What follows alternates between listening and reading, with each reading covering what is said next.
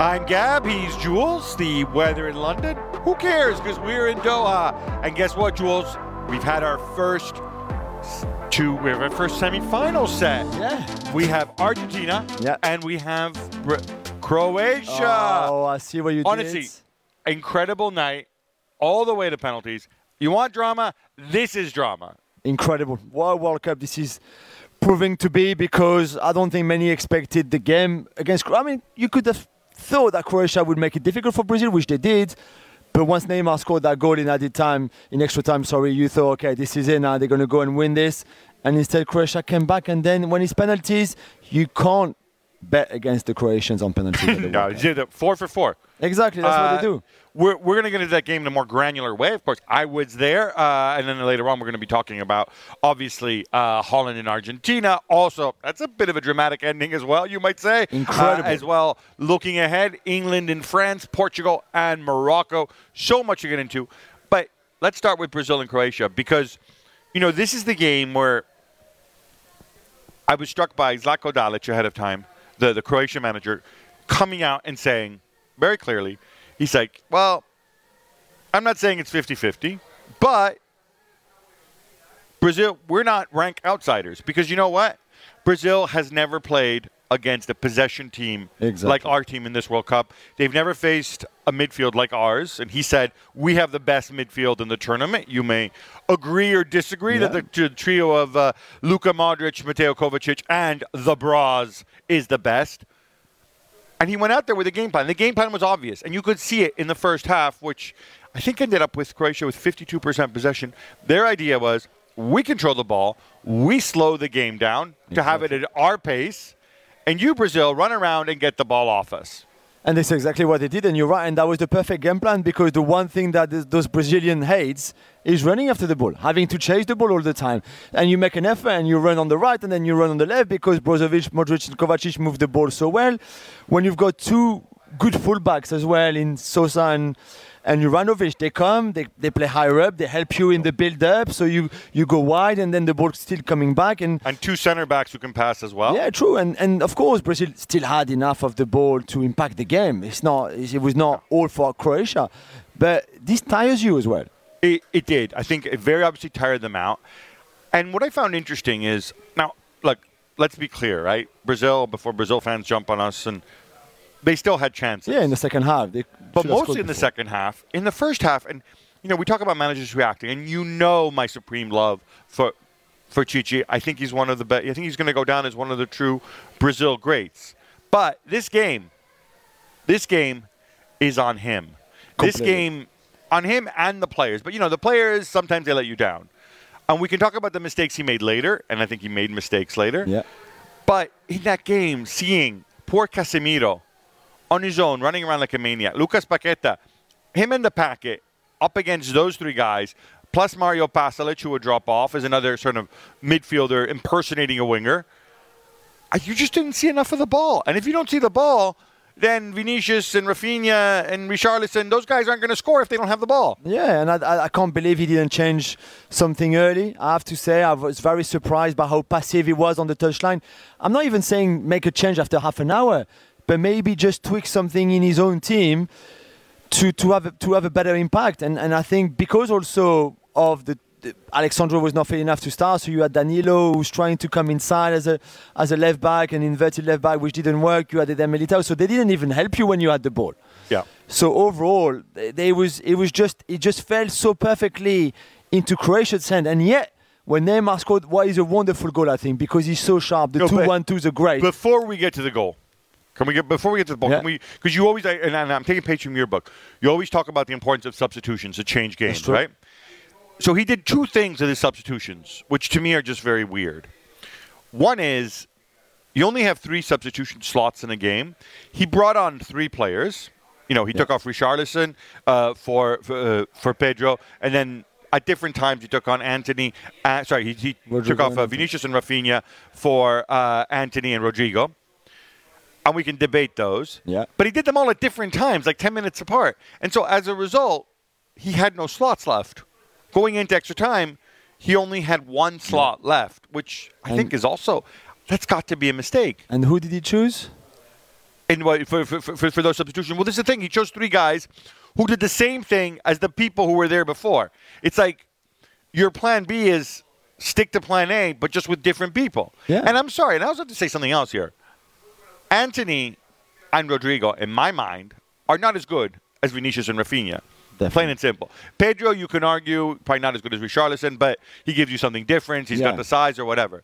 But you didn't change anything. No, I meant more. The same problem. You're right, and I meant more about who he picked in extra time to come on for that extra set, because I think this is a game where Fabinho should have. Once you open the scoring, Fabinho should have been there. And you Fabinho, Bruno Guimaraes, Fred, any one of those guys. And you close the game. But where I agree is like Vinicius is one of your X factors. Okay, maybe he was not having a good game. I give him that, no problem. But why are you taking him off so early? Why? When you know that on 5 seconds he can do something crazy and then you score. More so than Antony. More so because than Antony. Because honestly, like, other than like getting the ball and stopping and looking at the guy and then doing a little shimmy and then passing it back sideways. Exactly. This was not the game for him. No, and that Vinicius substitution, I don't understand it. I don't get it. I have to say, Neymar, and we'll get to his goal because you love the techers. Yeah. Neymar, to that point, I thought had done very, very little. Yeah, I thought Brozovic kept him really quiet. Yeah. No man marking him, but always in his area. He had the mug. Zone. He had the nutmeg on the bras. But let's not forget, the bras has to deal with Neymar, and he's the guy who's got to touch the ball more than anybody and keep that midfield ticking over, right? Yeah. With together with Modric. So, but then that goal. The way he takes off vertically, the way they slice, the 1-2, him, bam, him to Rodrigo. Rodrigo gives it back, and then all of a sudden, little shimmy, and he gives it back to Lucas Paquetá, and then it comes back, and then he rounds Livakovic. I mean, that's the kind of goal we're going to talk about forever. Yeah. If Brazil win the game. Yeah, of course, and how sharp he looked, especially on the second 1-2, to get into the box, to go round Livakovic and score.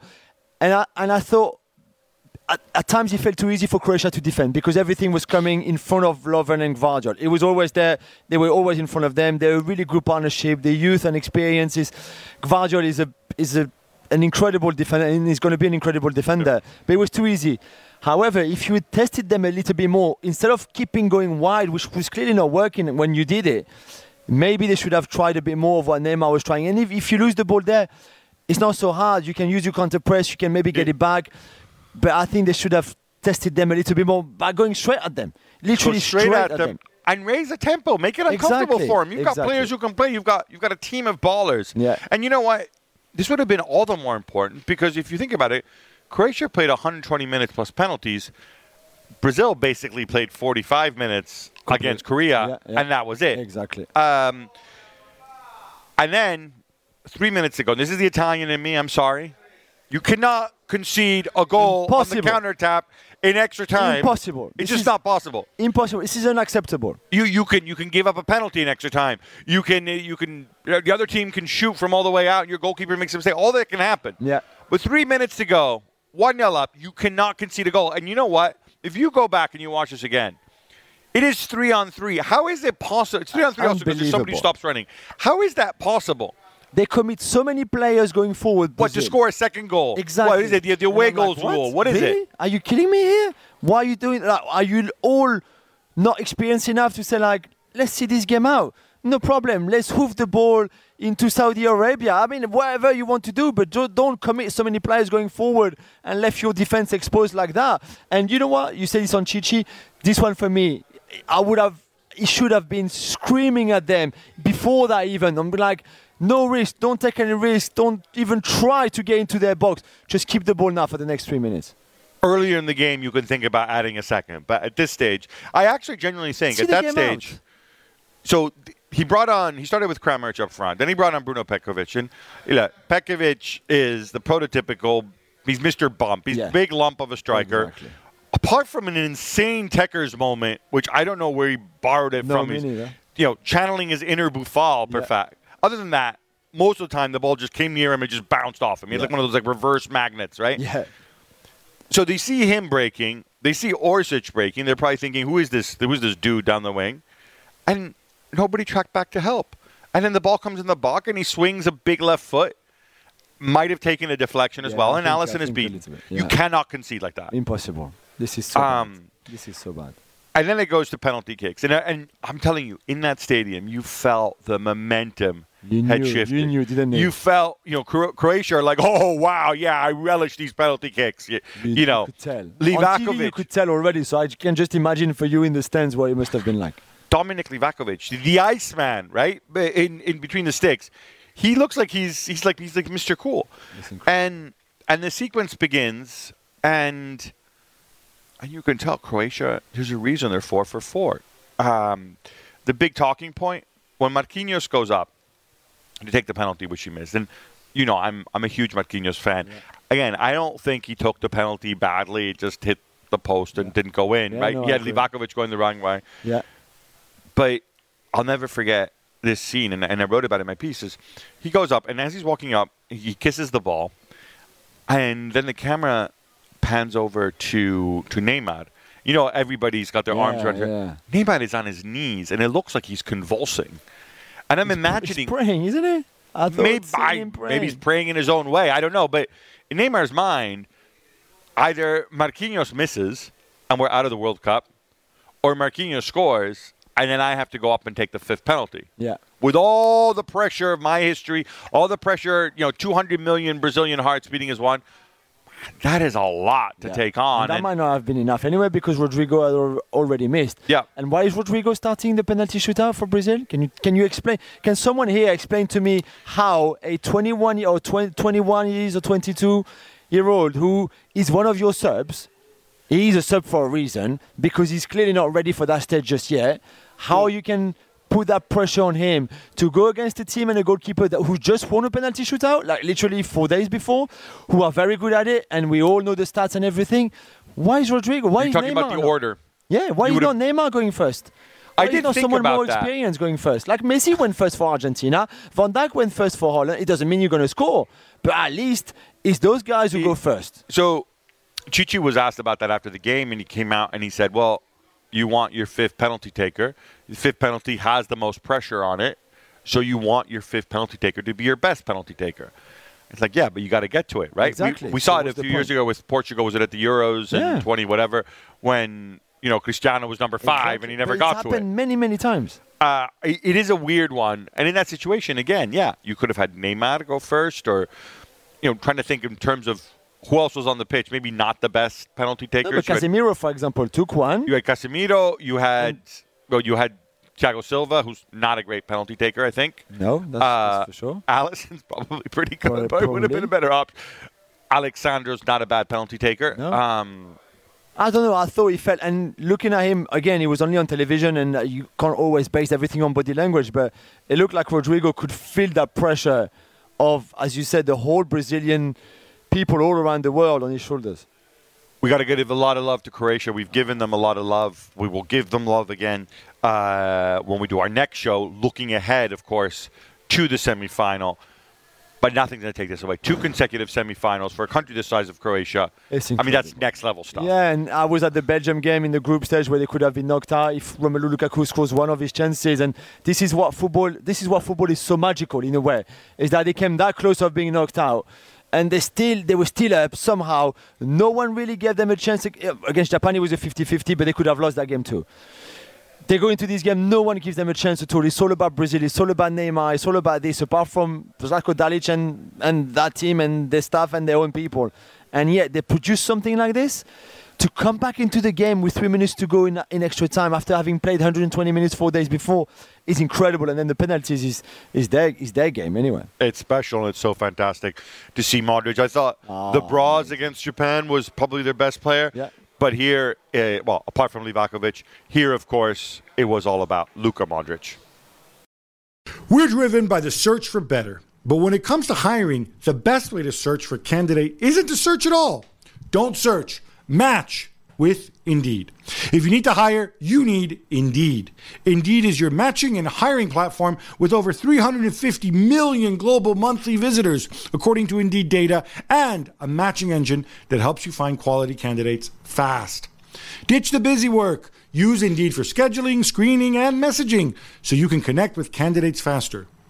Join more than 3.5 million businesses worldwide that use Indeed to hire great talent fast. And listeners of this show will get a $75 sponsored job credit to get your jobs more visibility at Indeed.com/gab. Just go to Indeed.com/gab right now and support our show by saying you heard about Indeed on this podcast. Indeed.com/gab. Terms and conditions apply. Need to hire? You need Indeed.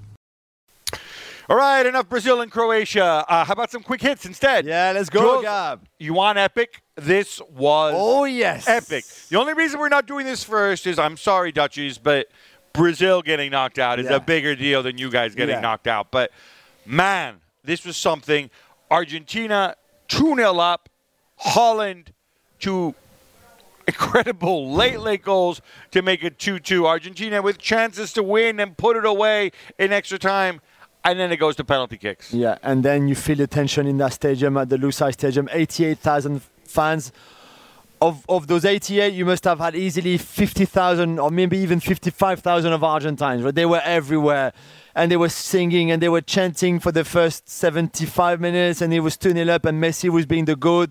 The assist on the first goal from Messi, this reverse, no-look pass, it's just pure art. And then suddenly it changes. One cross, one header by Weghorst, and then suddenly you see they're shaking. But they're still chanting, but they're shaking. And then the second goal right at the end, an amazing set-piece combination where you expect the ball on literally on the edge of the box to go over the wall, and instead they place it under, and Weghorst touches the ball, turns, scores, it's 2-2, and you're thinking, what is going on? This is football. There might have been a deflection in there, too. Yeah, as well. It was just crazy. I mean, and then the roller coaster of emotion from Argentina fans was incredible. Now they were not singing. It was the little pocket of Dutch fans, like 1,000 of them, singing, and then you think, okay, what's going to happen now? And you know the big mistake that Van Gaal and the Dutch made is that they stopped playing. They stopped playing. They just played for penalties. Exactly. They retracted. They played the low block or kind of medium block, but to the halfway line, and that was it. And I think Argentina, in the other hand, got a bit of the ball, kind of found some energy again, a bit of momentum. You're right. They had chances. They hit the post. Chances. Yeah. Enzo Fernandez hitting the post. Exactly. And then that was the shift that really Argentina needed and that the Dutch gifted them. And after it's the pens. And I was always going to bank on Emi Martinez, who, remember in the Copa America, how good he was on pens against Colombia, for example, against Noppert, who had never been in this situation, had never been in a penalty shootout. Can I give you an Andries Noppert stat? Go on. Which I found on Wikipedia, so you know it's true. Andries Noppert is 28 years old. He's been a professional goalkeeper for 10 years. Do you know how many league appearances he has? No. 45. Yeah. 45 appearances in 10 years, and he's starting... Incredible. For Hope Holland. I'm sorry, and he's been good, and he's actually been okay throughout the tournament. I think what's been problematic has been Holland. This whole Van Gaal, let's be defensive, blah blah blah. Let's stop playing. Let's be smart. I'm sorry, I don't want to say it doesn't suit Holland, although there's a lot of Dutch purists back home who don't like it. But I don't think it suits these players. He's got good players. I mean, this was so anti-football, Gary. It was, and they had a lot of the ball. I think in the end they have more passes. They completed more passes than Argentina. And I thought De Jong was outstanding, both with the ball and without the ball, because he kept an eye on Messi a lot of the time. And when he was not De Jong, Frankie, that is the good one. When he was not De Jong, when he was not Frankie, one of the centre-backs, especially Ake, was clearly coming out really high, and that was clearly the game plan. And to a certain extent, it worked at time. But my word, come on, Gabco, Frankie, Depay, Van Dijk, they deserve better than that. Really deserve better than that. A word on the referee, Mateu Lahoz. A lot of people didn't like his officiating. 14 yellow cards, plus one for the legendary Walter Samuel, the Wall. Yeah, the Wall. I mean, it's all about himself, and that's why it should not be like that for a referee. And I thought he lost control of that game pretty quickly. I mean, it didn't help when Paredes comes on and clearly all he wants is the fighting, because I thought Paredes made that game explode in the way it did. I don't think Mateu Lahoz helped either. When Paredes goes and rifles the ball for no reason. On the bench. The Dutch bench, and they all rise up. Somebody goes and I think body checks Paredes to the ground. Van Dijk, yeah. Now, I cannot think of any reason why you don't immediately give Paredes a red card. I cannot think of any... The tackle on Ake was bad in the first place, and then he kicks the ball into the bench. A little bit about Argentina, though, because projecting forward a tiny bit, I mean, we've pointed out Haaland's issues. To me, they didn't look fluid, and they didn't look great against Australia. And I wondered if there was a rerun there. Because remember, Australia, they're 2-0 up, it's all fine. Man, these guys aren't that good. In fact, Haaland weren't that good until that point. Mm. And then there's the fluky goal, yeah. And then there's the run, and it's nearly 2-2, right? Yeah, yeah. Was this a rerun of that? Are you going to blame Argentina for the fact that they let a two-goal lead? Yeah, I think something went wrong clearly there. I mean, maybe it's simply the fact that once you have the bad De Jong and Verkos and Van Dijk was playing centre forward as well. You know what's going to happen. Yeah, and they're big boys. Which is not easy to defend against. And also, Croatia are not going to do that. And then whoever you play in the final, if you qualify, are not going to do that either. So maybe we can slightly give them a pass a little bit. However... But you don't see a Petkovic, Budimir partnership. Maybe. And Mandzukic comes back as well from his holidays. But I think they get tired. I think Messi gets tired and kind of disappears. And when Messi disappears, just when you need him to hold the ball up and just not waste time, but let the time goes. I think if he gets tired, it's more difficult for them because they rely so much on him. It's a great point. Look, I'm assuming Messi won the match of the Man of the Match awards because he usually does. Yeah. And obviously, you could say he was obviously deserved in this game with the. With the pass and then the penalty converted. But I want to get to this issue of Messi dependency because I thought, I agree with you, in the extra time, Messi did look tired to me. Yeah, he looked tired. Others stepped up. Enzo Fernandez, I thought, stepped up again. Lautaro, who's been so criticized, and rightly so, because he hasn't been good. He had those chances, which you're telling he should have buried, but he brought that energy. Yeah. That Messi dependence thing, maybe. I think it kind of comes and goes. And I like the back five, I have to say. And I wouldn't be surprised if he keeps the back five against Croatia because I thought the team was they were nicely balanced against a team that didn't want to really play football. But still, they were nicely balanced. Molina scores a great goal coming from that right wing back position that suits him well, and Acuna well on the other side, who got the penalty too. So I think the back five worked better than what we've seen so far, and I wouldn't be surprised if he kept it. England take on France on Saturday, Gab, in a few hours' time. And it seems like it's all about, everybody is talking about the same thing. Kylian against Walker. Surely there's more to that in that quarterfinal. No, it's just that, because we had what's his name, Calvin Phillips come out and talk about how, you know, Kyle Walker is the quickest player he has ever seen. Now, Kyle Walker's very quick. Yeah. I would imagine he's seen players who are quicker, if only because Kyle Walker, I presume at 30, is slower than younger Kyle Walker a couple years ago, for example. Yeah. Kyle Walker coming off injury is probably slower than fully fit Kyle Walker. That's very true. What I'm interested in is, do we think Southgate might change his system and move to a back three just to deal with this? Maybe. You can stick a Trippier or an Alexander-Arnold to his right, turn it into a back three. The problem is who you take off then. That midfield three has worked really well. I've brought you balance. I brought you a mix of everything. Well, you're Southgate. You take off a striker. Okay, so you only play with Kane and someone next to him, who there's apart from Callum Wilson and I guess maybe Marcus Rashford. This is not Saka. So you drop Saka. You drop Foden. A game changer off the bench. But why not? Because you've got. No, I'm kidding. I don't know if you're going to do that. Thinking about it. But I do wonder. I mean, if you make it so much about Walker versus Mbappe, you know, Walker's still a fullback, and it does leave the rest exposed. I personally would feel better about Walker in a back three, not because Walker's bad, but because I still want to have that fullback getting forward, putting in crosses for Harry Kane or for the runners from midfield. Yeah, that would be my thing. Yeah, and the French haven't mocked Walker, but they've been saying. Listening at what the English were saying, they're saying, like, what, is this a 100-meter race now? Are we doing athletics here, or are we actually doing football? Is this just about speed, or is it just about pace, or is there something else that Kylian can do? Okay, but you agree. If you're playing Kylian Mbappe, if you can keep up with him, that is significant. Let me just finish on this. Kylian Mbappe has scored 5 goals in this tournament so far, yeah? None of them is through pace. Of the 5 goals that he scored, none of them had anything to do with his pace. Okay, the one I would dispute... The one where he runs into the box and he just absolutely belts it into the corner. I think the defenders all freeze because they're worried he's going to take it further. Yeah, but he didn't. But it was so the threat of pace. Yeah, okay, but he didn't use his pace still. Right. So you can be as quick as you can against him. He can score without using his pace. So.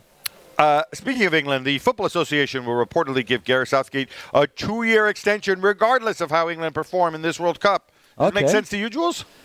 Yeah, I mean, if they want to keep him, yeah, of course. I question more the fact that would he want to stay. I think he's been taking a lot of stick before this tournament so far. Remember, they came here in the back of 6 games without a win, defeated 4-0 by Hungary. And those kind of games. So I did think that maybe after this World Cup, whether they go on and win it, whether he stops in the quarterfinal, whether he stops in the semi-final, I don't know. But maybe he felt like he would have had enough. So I don't know how he would react to a 2-year extension proposal be there on the table. I don't know. I felt that his cycle was coming to an end. Though? I don't know. There will be club in the Premier League. That I'm sure he can get a job, but. The last time he was a club manager, he wasn't particularly good. I know, that was a long time ago. Well, that's fine. And then he was under 21 for a long time, wasn't particularly good. And then he kind of found his feet. So you think he's just made for this? He should stay? You know what? He's such a nice guy, and he's got the nice nurturing environment. I think it's right for a national team. I don't know that at club level. No. I hear you. And I don't know if he wants the aggro of the week in, week out. You know, I think he's kind of settled in this, and I don't think there's anything wrong with that. Yeah, maybe. Portugal faced Morocco in the other quarterfinal, the last one, Gabby. What sort of game do you expect? And more importantly, do you expect Cristiano Ronaldo to start? That's a great question. I genuinely don't know. They can't drop Gonzalo Ramos after a hat trick at the World Cup. Why not? You dropped Cristiano. Because he was not being good. Ramos had been great. Why would you drop someone who's been great? Okay. A couple of days ago, I sat here next to somebody. Oh, it was you. It was me. I said that. Cristiano would have scored at least 2 of the 3 goals that Gonzalo Ramos would have scored. True, but and he might have scored another one. I know, but Gonzalo Ramos scored those goals. Fernando Santos can do whatever Fernando Santos deems is best for Portugal. Of course. He said it was a matchup thing.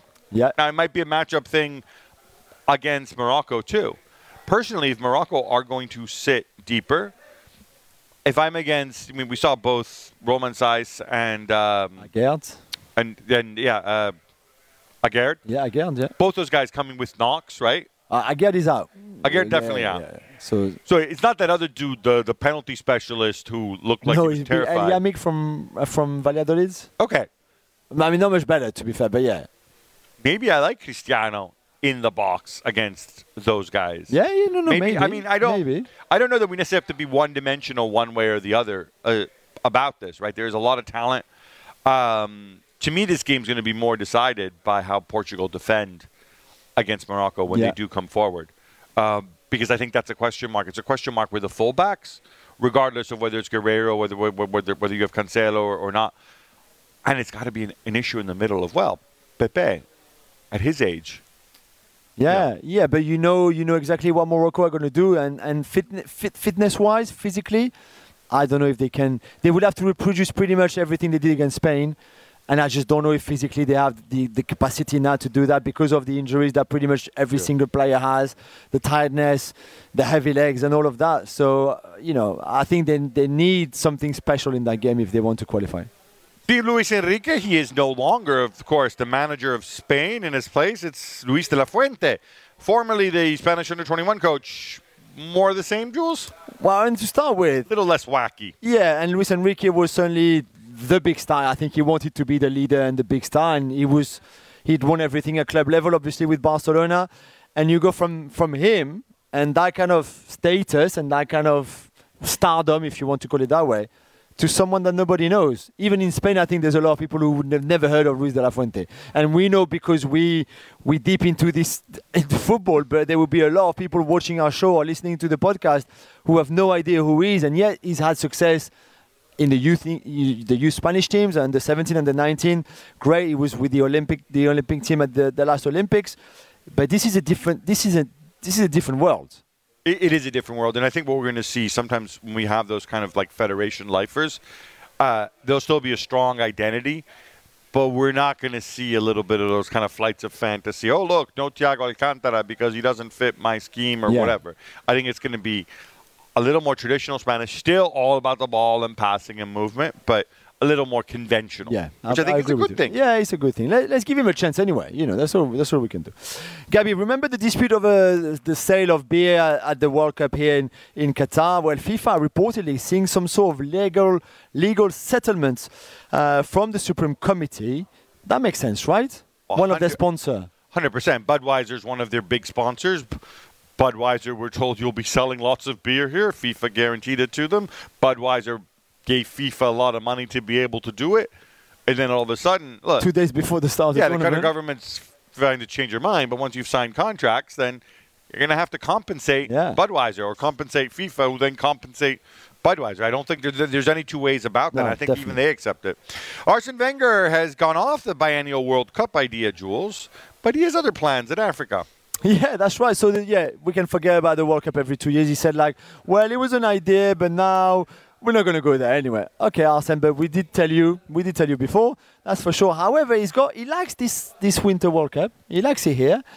And he says that, if we really want to make this sport global, we need to go to Africa again. And there's a lot of countries in Africa where you can't play in the summer, of course. So why not having a Winter World Cup like the one we have currently here, but in an African country? Okay, yeah. So what do you think, 2034, 2038 at some point in the future? At some point? I don't think there's any question that, especially with an expanded World Cup, I think it opens the door if we're going to have more countries sharing a World Cup. Yeah. It does open the door. I don't think there's one African country on its own, definitely, except maybe Nigeria that would want to do it, that has a size and whatever. But even then, if you have to build all those stadiums you might not use, we don't want to see that. So I would much rather, let's share it out. Whether, we're seeing joint bids from Europe, from different parts of the world. Have it out. 3-4 countries, 2-3 stadiums each. Do it that way. That's the way forward. I think you bring the World Cup to more people if you go and do it that way. You have less waste. Yeah. A worker died in an accident at the resort which Saudi Arabia used as training camp, Gabby.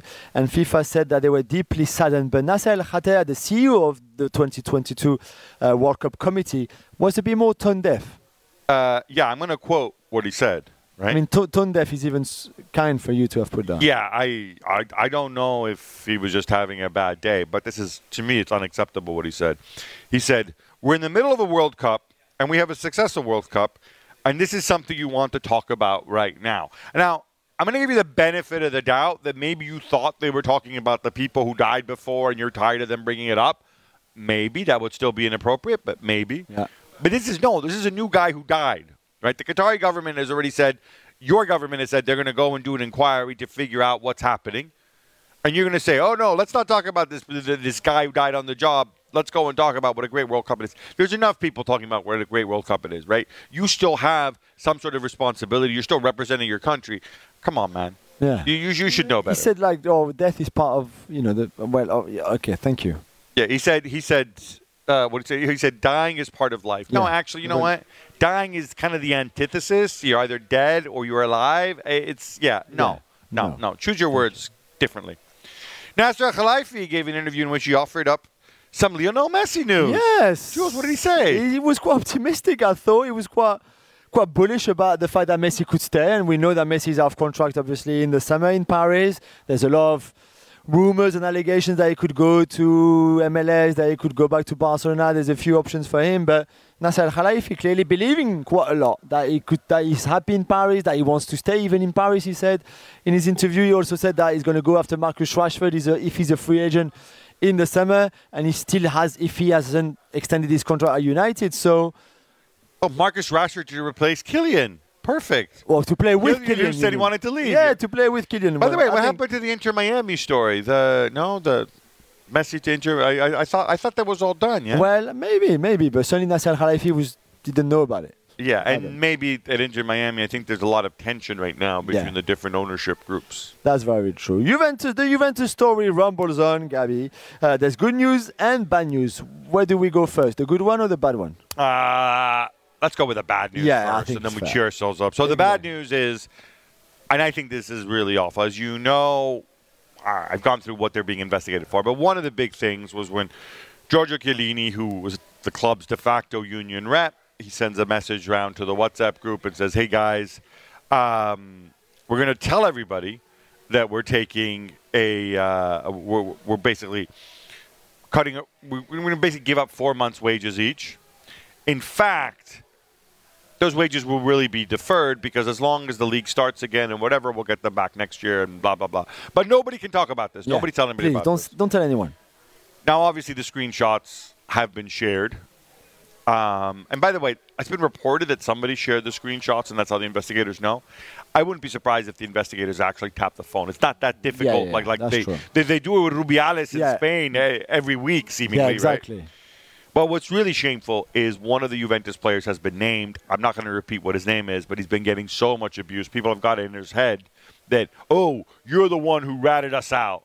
I'm like, first of all, if you're doing something illegal, you should care about your club that they're not doing something illegal that gets them in trouble, first and foremost. Secondly, not that you're being ratted out by somebody, and you don't even know if it's him. I know. So it's absolutely shameful, I thought. Really unfair. Mikel Arteta says there is still no timeline for Gabriel Jesus' return. Jules, they have to get another striker in January, right? I think so. I don't know what they're going to do right now. I think that they're not far. They're down the road here in Dubai in their training camp, in the winter training camp. I think they are deciding what to do. It's a tricky one because they're hoping that it will go back. So 3 months is really, I think, the longer it can be out. They're hoping that maybe it could come back a little bit before surgery was successful. And now he's starting his rehab. Do you go in the meantime with Nketiah? Do you move Martinelli centrally? Do you bring back Balogun from his successful loan in Reims to be on the bench, for example? Has he been any good? He's been very good at Reims. Very, very good. Yeah, he scored 8 goals in Ligue 1 already or something like that in the first half of the season, or 7 goals. So there's that. Or indeed, you go and buy someone, I don't know, like an Ivan Toney, or I know he's got this gambling investigation against him. So no, but you know what I mean. I mean by that I mean maybe he can pull a Kieran Trippier and somebody can bet on him. No, but I mean like someone who you know is going to hit the ground running because he knows the Premier League. There's no point going and get like, I don't know, Sesko, for example, at Salzburg, who is a great talent, but he might not be ready now. And what's the point if the guy is not ready? If you go and buy someone, you need someone who's ready now to be in your team and to have an impact straight away. Yeah, I completely agree. If this were Italy, where top clubs have no issue, like kind of loaning each other players when they need them, how cool would it be? Why not Chelsea? You could give them Kai Havertz on loan. Oh, my God, yeah. Oh, Aubameyang. Nobody seems to like, oh, yeah, better, yeah. Yeah, I don't know about that. I don't know how much it'd be appreciated. The Glazers haven't taken a dividend at from Manchester United for the first time in 6 years. Gabby, I think we should celebrate that. But why suddenly being so generous? Because I think they realize that they want what's best for Manchester United, and rather than taking profit out of the club, they're going to go and spend it to, they're going to redo Old Trafford, they're going to spend more. No, they're not. No, unfortunately. I think probably because the financial results weren't so good, and possibly because you want to make the books look a little bit better if you're trying to sell the club. And they're going to cash in soon, right? They're going to make a huge profit. So we think so. If they don't set the bar so high that nobody buys it. True. That's true. Once you say my club is worth $6 billion, there's very few people who can buy it. I'm not sure it's very much a buyer's market. You know, even though people love talking up, $10 billion, $8 billion. You know, fact of the matter is, the most expensive football club ever is still Chelsea, and they were sold for 2.5. Okay, so 2.5 to 6. I know United are a bigger club, but that is a really, really big jump. Yeah, it is a big jump. The inquest into German football shortcomings at this World Cup continues, Jules. Some are blaming the training camp, saying it was too much like a holiday resort with wives and families. So, you know, they picked a camp, like a training camp, really far away from where pretty much everybody else is. It was them and Belgium who were also far away, like literally in the desert. Another club who did great at this World Cup. Another team, Belgium as well. And maybe there's something in it. It was very relaxed, that's for sure. As Didier Deschamps often says, you know, you need the team spirit to be right because you can't win your games, but certainly he can lose you some at the World Cup. And maybe that was part of the problem. I don't know. We can always go back to the Japan game where they could have been easily 3-0 up, though, you know, before Japan scored their first goal. So I think that might be part of the problem. Like France had at the last Euros, for example, their training camp was not good enough and the players struggled with it. So maybe there's something in it. It's funny with this wives and families thing. Like it's kind of like, when you're bad, it's if you run a very tight ship of a training camp, like, look, the players can't let their hair down, blah blah blah. and otherwise even wives and families, oh no, they're too loose. I mean, Deschamps' right. You need the right balance. And with the Moroccans, we all praise them. Oh, part of their secret. Look, they've got the families here, and grandpa and grandma. Yeah, come on now. That's true. According to reports in Japan, Kazumiura is on his way back to club football, joining Oliveirense in the Portuguese second division. Gab, he's only 55 years old. 55 years old, but, you know, age is just a number, wow. Fit as a fiddle. Maybe he can be an inspiration for Cristiano. Maybe Cristiano wants to play till he's 50. God, yeah. Cristiano is a baby. It could be his son, Cristiano. I really like Kazumiura as a player. I like the fact that there's somebody playing professional football who is substantially older than I am. Yeah, that's true. However, this is becoming a little bit of a freak show. Yeah, like this idea that you keep going out and you go and you play 15, 20 minutes, and yeah, you're fit. But you know that if you're going to play 90 minutes, even pushing 70 minutes, you're just going to break. You're going to snap in two, right? Oh, so just let go, please, Kazu. Kazu, we remember the good times. Exactly. I don't need to see much more of this. No, definitely not. Now, last time, we brought you the story of Samuel Eto'o getting into it with a YouTuber and going and kicking him and kneeing him. By the way, I don't know if there's been any charge or even much of an apology. Yeah. But there's a twist here because the Cameroon FA say that Eto'o is being blackmailed. Yeah, it's a statement that was published today by the Cameroon Federation, which I invite you to go and read it in French, of course, but you can find translation. Well, there's one in English. There's one in English as well? Okay, I only saw one in French. It's called Fake Foot Officier or something. Just look it up. Just go and see that because they indeed accuse a journalist that we know together. Yeah. I don't know if we name him or not, but you can find his name easily now.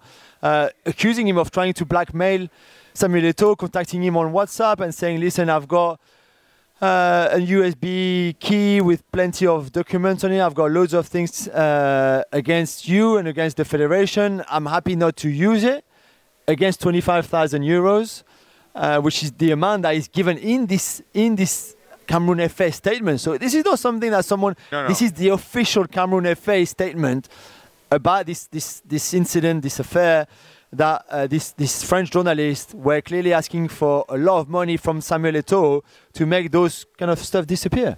Yeah, and the allegation being, among other things, that supposedly players were paying to be called up to the national team. That's right. Like, I'll just say this. I have a lot of faith in Romain Molina.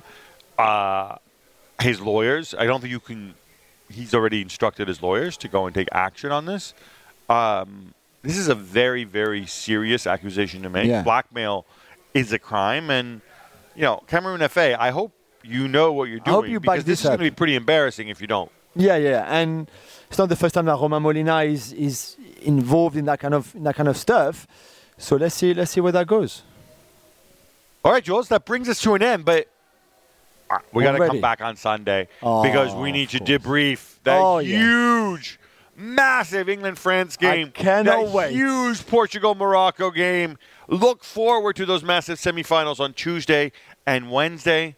So we're going to be back. It's going to be 48 hours, something like that? Less than that. Until then, love the game, love your neighbor, love yourself. Real quick, what's the easiest choice you can make? Window seat over middle? Taco Tuesday over salad. What about selling with Shopify? Shopify is the global commerce platform that helps you sell at every stage of your business. From the launch your online shop stage, to the first real-life store stage, all the way to the did we just hit a million orders stage. Shopify's there to help you grow. Sign up for a $1 per month trial period at shopify.com/gabjules, all lowercase. Go to shopify.com/gabjules now to grow your business no matter what stage you're in. Shopify.com/gabjules.